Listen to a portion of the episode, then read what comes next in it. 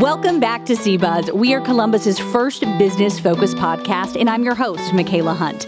CBuzz is presented by the Columbus Chamber of Commerce and Capital University. We're coming to you today from Capital University's Convergent Media Center, such a cool space. It is really a collaborative space where students and faculty work together in new and exciting ways. They work on music, film, digital media, and so much more. So we're excited to be here and utilize this space for our podcast. We're also really excited today to be speaking with Lori Kaiser, founder and C E O of Kaiser Consulting. It's great to have you across from me today. Thank you for having me. And we've had coffee before, so I feel like this is just kind of sitting down in a secondary chat that we get to have today. So this is this will be great because I get to dig in a little more to what you're up to. So you started your business in nineteen ninety-two as a sole proprietor. And today, Kaiser Consulting is an award-winning international professional services firm specializing in accounting, finance, I T consulting. Great clients. I mean, when I look at your client list, everything from Honda of America Manufacturing, Cardinal Health, Nationwide Insurance, Huntington Bank, I could go on and on. So really what I want to know, and I think our listeners want to know, is kind of that journey as an entrepreneur. Walk us through a little bit about what it's looked like since you started this as that sole proprietor in nineteen ninety-two. Sure. So um, in nineteen ninety-two, I was working at K P M G, um, you know, a big public accounting firm, lots of hours, lots of travel, lots of great experience. It was a great place to start my career, but I had a baby. Yeah. And at that yeah. point, um, having a baby and that career weren't just weren't really a good fit. How many hours do you think you were working around that time? Uh, in busy season, a seventy or seventy-five hour week was not unusual. Um, less in the summer, but um When I, I was staying home on maternity leave and trying to think about how I was going to manage that career and being a parent, um, it just seemed um, undoable. And my husband also had a lot of travel in his job. So I actually quit my job without really having a plan. Um, my plan was... So you're saying it's okay to do that because yes. It turns out okay in the end, yes. But that was that's where you were. My plan was I was going to get a plan. And so um, I was home a few months and my clients started calling me and they, you know, basically heard that I wasn't working and they offered me project work, pro- work that I could do on the days and hours that I wanted that was a good fit. And for you, you know, so you started doing this and did eventually you started your L L C or whatnot immediately, or were you kind of D B A at that point even? Well, in the beginning, I thought this was just something that I was going to do for a few years until my kids got a little older and I um, wanted to go back to full time because back in the nineties, it was pretty much full time or stay at home with not a lot in between.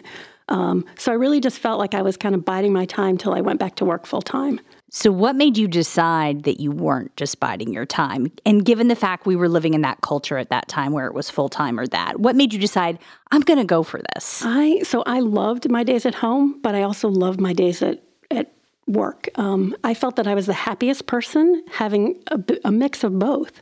And once I started that, um, within a year, I had more work than I could handle. So in the beginning, even in the first couple of years, I would get people that I knew that had similar skill sets that were at home um, to help me out with projects. In the beginning, they were just my ten ninety-nine contractors to help me out when I got too busy.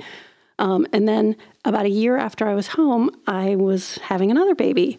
And so um, I basically needed to figure out a way to manage my work while I went out on leave. So I hired a neighbor who had a very similar background, and she kept my projects going. And then when I was done with my maternity leave, I was ready to get, take the projects back over, and uh, she basically wanted to keep the projects. Um, so she was somebody who had moved to Central Ohio with her spouse and did, had great skill set, but no um, no contacts in this area. So she couldn't really get her own work. When you say she had great skill set, but not context in this area, you are a huge believer, if I remember correctly, in your skill set and what you're able to do, being able to transfer to something. Yes. So one of the things public accounting teaches you is you you get um, exposed to many industries. You get used to going in and very quickly ramping up and understanding the key performance metrics of a particular industry.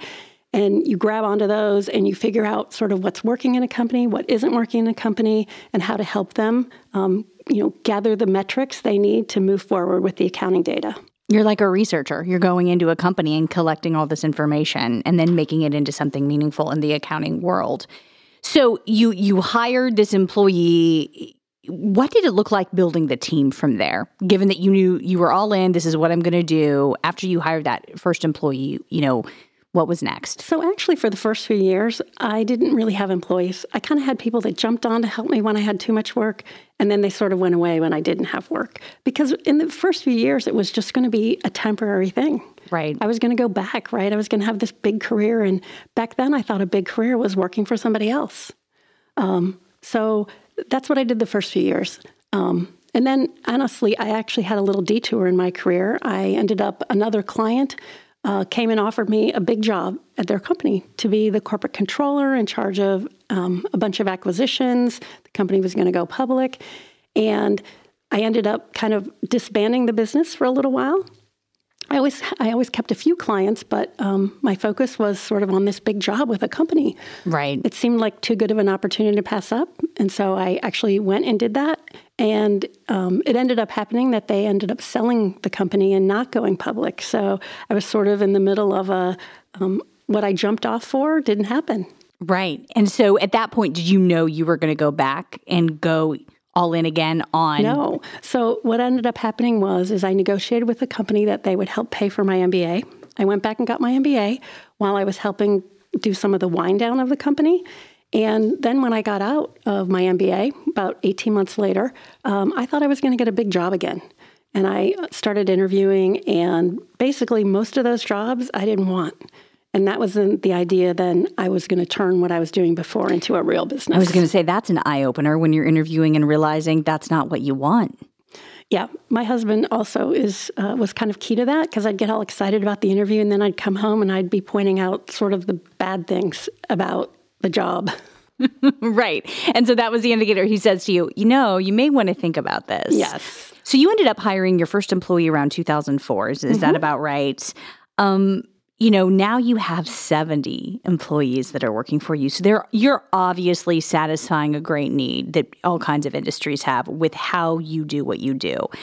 Um, so how have you approached that growth period, going from that, you know, first employee, you know, fifteen years ago, um, to where you are now at seventy? What does that look like in terms of growing it and addressing growing pains? Because we know there's growing pains when that happens too. Yeah, I think... Um I kind of probably went through all the things that normal entrepreneurs go. Uh, the first, you know, two to five employees are pretty easy because you can closely supervise them. And then going from five to fifteen is more challenging. As you grow, you can't manage all the people. So you start, that's the period of time when you need systems and processes. So you have to kind of step back and invest in, you know, creating those. Um, and then we probably grew, it was a little bit easier to grow from fifteen to twenty-five. Um, thirty, and then you sort of hit some stopping points there again. Um, that was the point at which I implemented um, Traction, um, entrepreneurial ownership system. Um, and that really helped me sort of, again, get ready to scale. And then after that, um, kind of hired, put in a middle management team um, and really focused on making the firm more management-centric than owner-centric. And then the last three or four years have been some great growth after that. So a clarifying question, and then I want to talk about pre-Traction and post-Traction for our listeners. So the employees that you have right now, are they full-time? Are they contractors? What does that look like? Because you wanted to build a business that felt like what you had the opportunity to have back when you went out on your own. So everyone in our firm works the hours and days that they want. We have a very unique scheduling method where employees with the right skill set tell us how much they want to work. Um, they actually project out fifty-two weeks, what their availability is, um, full-time, part-time. You can take summers off. You can take an extended leave if you want to go on a longer vacation.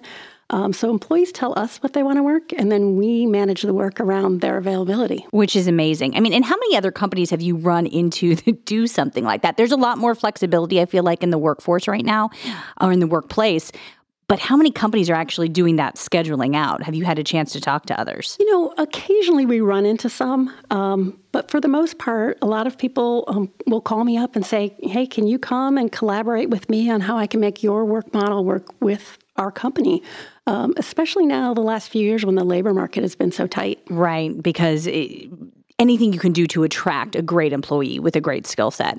So let's talk pre-Traction, pre-thirty people, right? Um, so with that, when you were in that moment, what were some of the things you put in place that were critical to helping you make it to fifteen to twenty?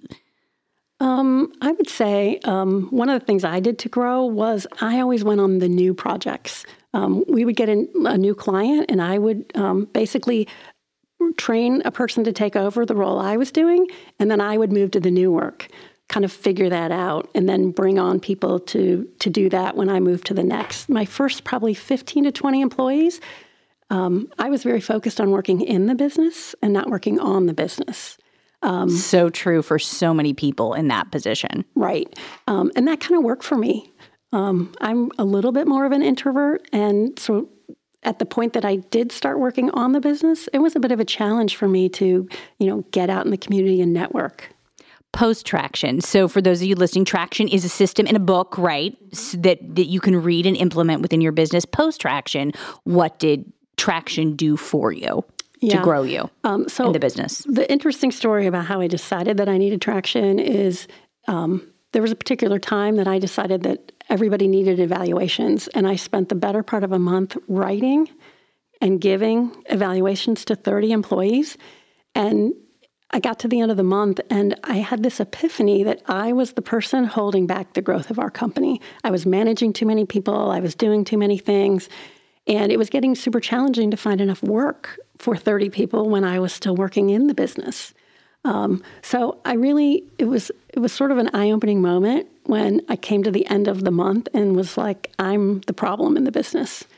And so at that moment, you knew, okay, we've got to we've got to do something different. So yeah. What does Traction look like, given the fact that you had that epiphany um, for you? So our business is way healthier. Um, very few of the decisions related to the client service come through me anymore. We have a team of directors that oversee all the client work. Um, and the quality's better. I'm not as stretched as thin. I'm much. Um, I'm out in the community doing more things and being more involved. Have an opportunity to be more strategic and visionary, which has really um, instead of, you know, my initial thought was that it would uh, it would take away from the business if I wasn't managing everything. The reality is the business is better. Sometimes it is though hard to let go when we've built something and we're so specific about what we wanted to build. So I know a lot of people are feeling you when you say that. Yeah. So. Speaking of getting out in the community, uh, Lori is the two thousand nineteen recipient of the Columbus Chamber Small Business Leader Award. First of all, congratulations on that. Thank you. That's an exciting award to get. Um, and for those of you who aren't familiar with it, this award really recognizes local leaders in the community who have demonstrated exceptional success in business based on numerous factors, including sales, workforce, community contributions, those things that you were just talking about. Now you're able to get out there and do. Um, I'm curious, when you heard you were receiving the award, tell me about your reaction and what it really means to you. Well, first of all, I was honored to even be a nominee, and I didn't find out until the actual chamber annual meeting that I had won. Um, it, it's just an honor to be recognized for not only working in your business, but giving back to the community. And, and what are some of the ways that you specifically give back to the community? What are ways that you're involved beyond the chamber? Um, I think the last few years I've been really involved in mentoring other women, women business owners um, through the W S B A, through um, NABO, through the Women's Fund.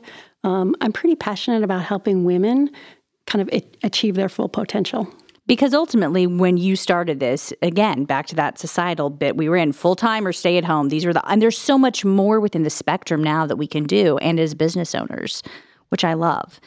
Um, it, but that's not the, the Small Business Leader Award isn't the only accolade, though, that you've collected, obviously. So some of the, you know, groups that you were mentioning or some of the types of groups you were mentioning, you were one of the Women You Should Know honoree by Weld, Olin Tarringy Area Entrepreneur of the Year, Rising Star C E O by Columbus C E O Magazine. And then Kaiser Consulting has been recognized, obviously, for a number of reasons as well. Best Places to Work list. I know that's you guys in Columbus two separate times. And this culture, I keep going back to the word culture and what you were facing when you started this and what you created ultimately. You have such a solid culture given what you've been able to do in the workplace. Um, a small portion of your team, given what we talked about earlier, is in the office at any given time. How do you build momentum when you have schedules where I say, hey, I'm going to come in these weeks or these times of the year? When you have that team, how do you build momentum when people have that personal opportunity to lay out their schedule. Yeah, it is a challenge um, when the people that we hire immediately go out and are working at client locations, right? It's hard to build the culture. So we do a lot of things. Um, we have a newsletter that tracks not only sort of company activities, but highlights an employee every month. We have a lot of social events. Um, we have quarterly social events, at least, happy hours. We do book clubs where we invite somebody to read a book, and then we get together and, and talk about it. Um, so that's growth and Um, Bonding, social, right. right, truly, yeah. And, and we do quarterly trainings um, where where we give um, employee both business and soft skill training. So we try to do a lot of things to make people feel um, valued and want to stay at our company. Do people attend? Because we're also kind of in this, you know, world where sometimes, oh, I'm going to do this. Have you built this group that really wants to invest in these opportunities with you guys? It sounds like you have. We have. Um, we actually plan a lot of things, you know, during the workday. So most things are going to occur between nine and three. Um, like, uh, for example, our, our holiday party, we plan it from um, three to six. So if somebody needs to be home by four for the bus to get their kids off the bus, they can come at the beginning. And if people are working all day and getting off at five, they can come at the end. So we, we really try to keep in mind the fact that we have a variety of schedules. I, what's been the feedback? I'll be honest, like when you have people talking to you about what this has afforded them in terms of opportunities, what do you hear from your employees about this approach? Well, most people love it. And I think um, the proof of that is is that we have very low turnover. People rarely leave us, um, you know, and what speaks stronger than that? Because no, people I mean, can work wherever they want. And it's a number, right? So, and ultimately you guys work in that. So when you have a small turnover rate, you're right, people can, especially to the point that we made of this economy. So what advice would you have for small businesses who are looking to establish a culture like this in their workplaces? Where do they start?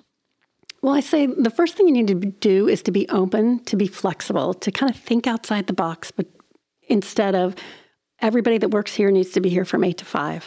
Um, if you have a strong performer who has some challenging things going on in their life, you know, talk to them. Is the schedule working for them? That's a way to retain the people you already have, that you've invested a lot of time and energy and and probably money training. Um, and then as far as attracting people outside of the box, um, you know, we advertise for the people that come to our firm in different places. It's not always on LinkedIn. You know, if you want to attract maybe a stay-at-home parent, um, you know, they're on Facebook or they're in, in different places. So you've got to look at them, uh, look for them in different places. And then once they're on board, you need to make them feel not that they're a second-class citizen, but that, you know, their contributions are just as important as every other, you know, employee there. Did you know that your approach was going to set your business apart from everyone else?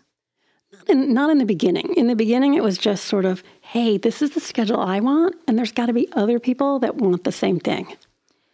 And, you know, do you, and when you hire individuals, I guess is a question I want to ask, you want their val, like you want their values to align with yours, obviously. So is there a way to be able to see that when you're going through the interview process as you're trying to build this culture with these um, potential employees? Yes. Um, so when we interview them, we actually go over the qualities that make a good person not only fit the type of work, but also fit our culture. Um, we always say we want employees uh, with batteries included. They kind of have to be self-starters because they're out at clients helping to solve problems. Mm-hmm. Um, there are lots of good accountants with good technical skills, but there aren't a lot of accountants that are interested in sort of getting out and getting to the root of a problem and, and becoming part of the client's team to solve those problems. So really self-starters, problem solvers that have skills that will go into these client experiences, mm-hmm. is from what it sounds like.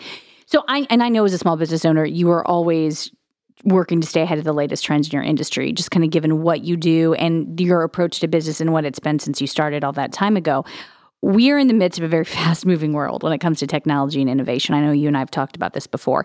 How do you guarantee your company is staying relevant in accounting and what you're doing?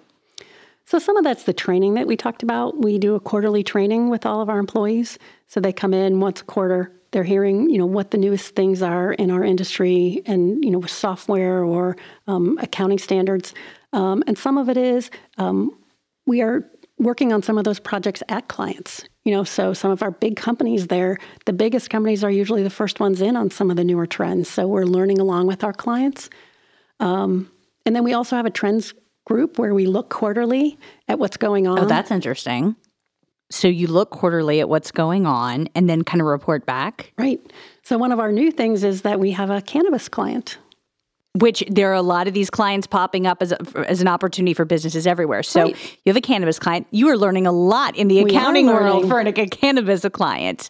What are um, so at that point, are you studying the whole industry since it's a newer industry and there are these financial structures that are very specific to that? Like, how do you dig into that? Well, usually what happens in any new industry we go into, sort of our core Um, knowledge is going to translate very well. And then there's this layer of what's new in that industry. So, you know, this is just a kind of new, what's new in this this layer. Mm-hmm. You know, sometimes small business owners struggle to stay on top of the latest trends in technology. What advice would you give them? I mean, do you, I feel like you've been very intentional about having people on your team probably look into trends, which could be a portion of it. Um, I would just say be open. You know, keep your eyes open. Um, we're bombarded with news all the time. All the time. So just kind of have that filter of how does this impact me as a you know person, and how does it impact my company? So the things we see, making the connections back to what you do, what a business owner does, what their industry is. Right. It's- I think my background um, and the background of all, most of the people on my team, um, we all started out as auditors.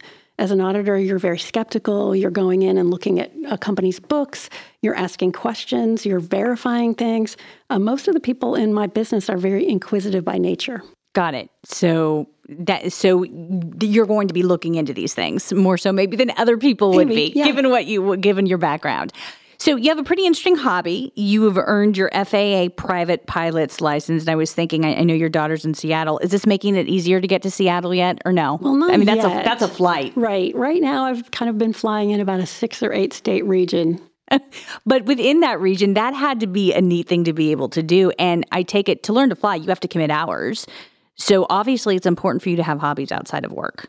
Talk to me about that. Right. So when my kids left home, I found out what I was doing was I was working all day and then I was coming home, maybe having dinner with my husband, and then kind of gravitating back to work again. Because everything that I did in the evenings with kids, social, you know, sporting events and cooking and running them around and kind of keeping track of what was on their schedule, all that was gone. Right. So um, in the short run, it was kind of um, great. I put a lot of time and energy into the business, but that was not a very good long-term fix. So I decided I needed to fill in my life with some other more interesting things. And so obviously earning your pilot's license, part of that, are there a couple other hobbies that you've that you've kind of leaned into in terms of, I want to try this out. I think this would be good for me to grow me. Well, so I took up, uh, re-took up golf. So I golfed before I had kids and kind of had given it up for a while. It's hard to golf when you have kids, given schedules. Yeah. And then I'm um, teaching at O S U now. Oh, that's amazing. What course are you teaching over there? I teach a, a class in the working M B A program called Accounting for Decision Making. Accounting for Decision Making. Right. Is that a class they've had over there for a while? They have. Um, but you're putting your spin on it. I am putting my spin on it, kind of modernizing it with uh, kind of relevant things. I get a lot of guest speakers, C F Os in town to come and speak. Um, I really am a strong believer that a lot of times in people's careers, Um, eight or ten years into the career, they're into management and they're managing people and processes and budgets. Yeah. And a lot of times they don't have the skill set that goes along with that. So the people that are back to get their M B As are looking for certain things. And so I can bring sort of the real world flavor to those topics. Right, which which is so true. I think we both probably run into a lot of people who love their business, passionate about their business, Um, but have now they're in a managing space or they're an employee who's now in this, to to the point that you made. Um, so you've been able to do some of these things since the children uh, the, left home. Two daughters, is that correct? A daughter, or, and a, son. a daughter and a son. A daughter and a son. So they're both gone. And so, and you had a team in place too, some, to be able to go and pursue some other interest, it sounds like, as well. Right. Um, a few years ago, I sold some portion of the company to my management team. And that's really enabled me to sort of pursue some of these other things that I Um, don't want to wait so long to pursue. So how did you come, I want to talk a little bit about that. How did you come to the decision that you wanted to do it? It sounds like you wanted to pursue some of these other things, but how did you know time is right? Let's do this now, sell a percentage of this. Um, I had a great team, and I had one of my great sort of next level leaders leave. And it was sort of an eye-opening time about how important those people were to the growth and sustainability of the business. And for me, it was, I need to figure out a way that nobody wants to leave. So that was some of it. Also, at the time, I w- had been doing this for over twenty-five years, and it was just time for me to do some other things. Um, and I also felt like the, my management team was ready for some new challenges. So kind of all those things together led me to deciding that I wanted to share ownership. So what's that ownership share look like? What's the percentage right now that you have? Uh, so six additional partners now own eighteen percent of the firm. Got it. And given that you went down that road and that it's happened, what comes next for Kaiser Consulting? I mean, so you haven't exited the business, right? And it's not like you're leaving right now, but what are the plans for the future, given you've realized the importance of your management team having some ownership in it? Right. So our next challenge is going to be to figure out how to make ownership available to the next set of people coming into, you know, their career advancement. Um, so we're working on a plan for that, as well as that'll mean probably I will continue to sell some of my ownership. Mm-hmm. And you guys have, I mean, you're, you have grown. I remember I was having a conversation with you. you do you have an, you have an office in Cincinnati, I want to say. We yes. have a couple of employees in Cincinnati. Yeah, a couple of employees in Cincinnati. So how, what does growth look like, do you believe, too, given the fact, so you're thinking about, okay, how are, how do I get true ultimate buy-in, right, actual buy-in to the company with some of my next gen, next level leaders, but how do you grow at the same time? Like, what do you think about that in the next few years? Yeah, we've talked about going to other markets um, and expanding. We're kind of trying to figure out how to do that. We've never been in another market. Um, we've only grown here successfully, so we have to figure out, you know, can we grow in another market? How many people are like you in accounting? Has it become more of a thing since you started this back? Uh, meaning you know, our model? Yeah, your or, model. Yeah, your mo- when it comes to what you do and how you do it with really talented employees who want the flexibility in scheduling. So I would say what's the difference is, is these days, many firms are trying to make the part-time model work for them so that they can retain their talent. And that's great. I always tell people if you want to have a, some part-time situation, the best thing to do is to approach your current employer because they already see your value. Um, and they don't want you to go. No, they don't want you to go. So, and okay, and the light, this did this earlier too, but we just continue to talk if you're okay yeah, with sure. that. I think there's something that's programmed that kind of did something like that. Um, we'd mentioned that you are involved in a number of community initiatives and sit on quite a few boards, including your most recent placement as chair of the Chamber's Small Business Council. But I, I want to talk about your experience, you know, with the with the Women's Fund, and you sit on their board of directors. You currently serve as the treasurer, and you're also involved with their executive finance and audit committees. Um, and we mentioned your belief in really empowering women. We touched on it earlier. Um, what does women's empowerment look like in, in in the next couple of years to you in our business community, and how do you hope to foster more of that where we live and maybe potentially elsewhere? Um, I would say um, my involvement in the Women's Fund got started when, after my kids left home, I was looking for sort of some more things to be involved in um, to find some purpose. And in one week, I heard the statistic that women still only made seventy-eight cents on the dollar and that girls' self-esteem peaks at age eight and is downhill after that. So those two things together sort of um, made me look for an organization that was really focused on women leadership and empowering women to, you know, be their best, achieve the success that they want in their lives. Um, so I think to me, it's uh, enabling women to have the skill sets to achieve, you know, again, whatever their goals and dreams are for their life and not feel like um, they're bound by any issues relating to their gender. So that could look like, what, paid leave, access to daycare, any of those things that at times, you know this, and I know this from the research too, accessibility and the ability to have these things isn't always easy. Right. Um, and to me, some of it is just giving them the confidence to, you know, be able to ask for the things that they need to be successful. What do we need to make that happen? Because I think that's such a good point. What is that? Re- what is it? Resources? Is it training? I mean, in the business community, how do we need to better do that so women say, yes, I, I want to ask for this. This is me. I think it's um, increasing women's confidence in those areas, but it's also making men sort of um, acknowledge that they may need to ask the people that are working with them, peers on their teams or subordinates on their team, um, because there's really a business case for, you know, helping women achieve the success they want.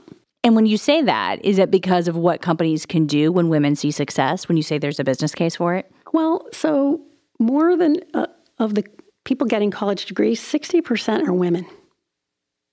And then as you go up the pyramid of promotions and, um, you know, advancement, yeah, the women shrink at every level. So I think it's we need to figure out a way to leverage the skill set of those people. And sometimes a male manager or supervisor saying, you need to apply for this promotion. You right. need to put your name in the hat for this, and this is why.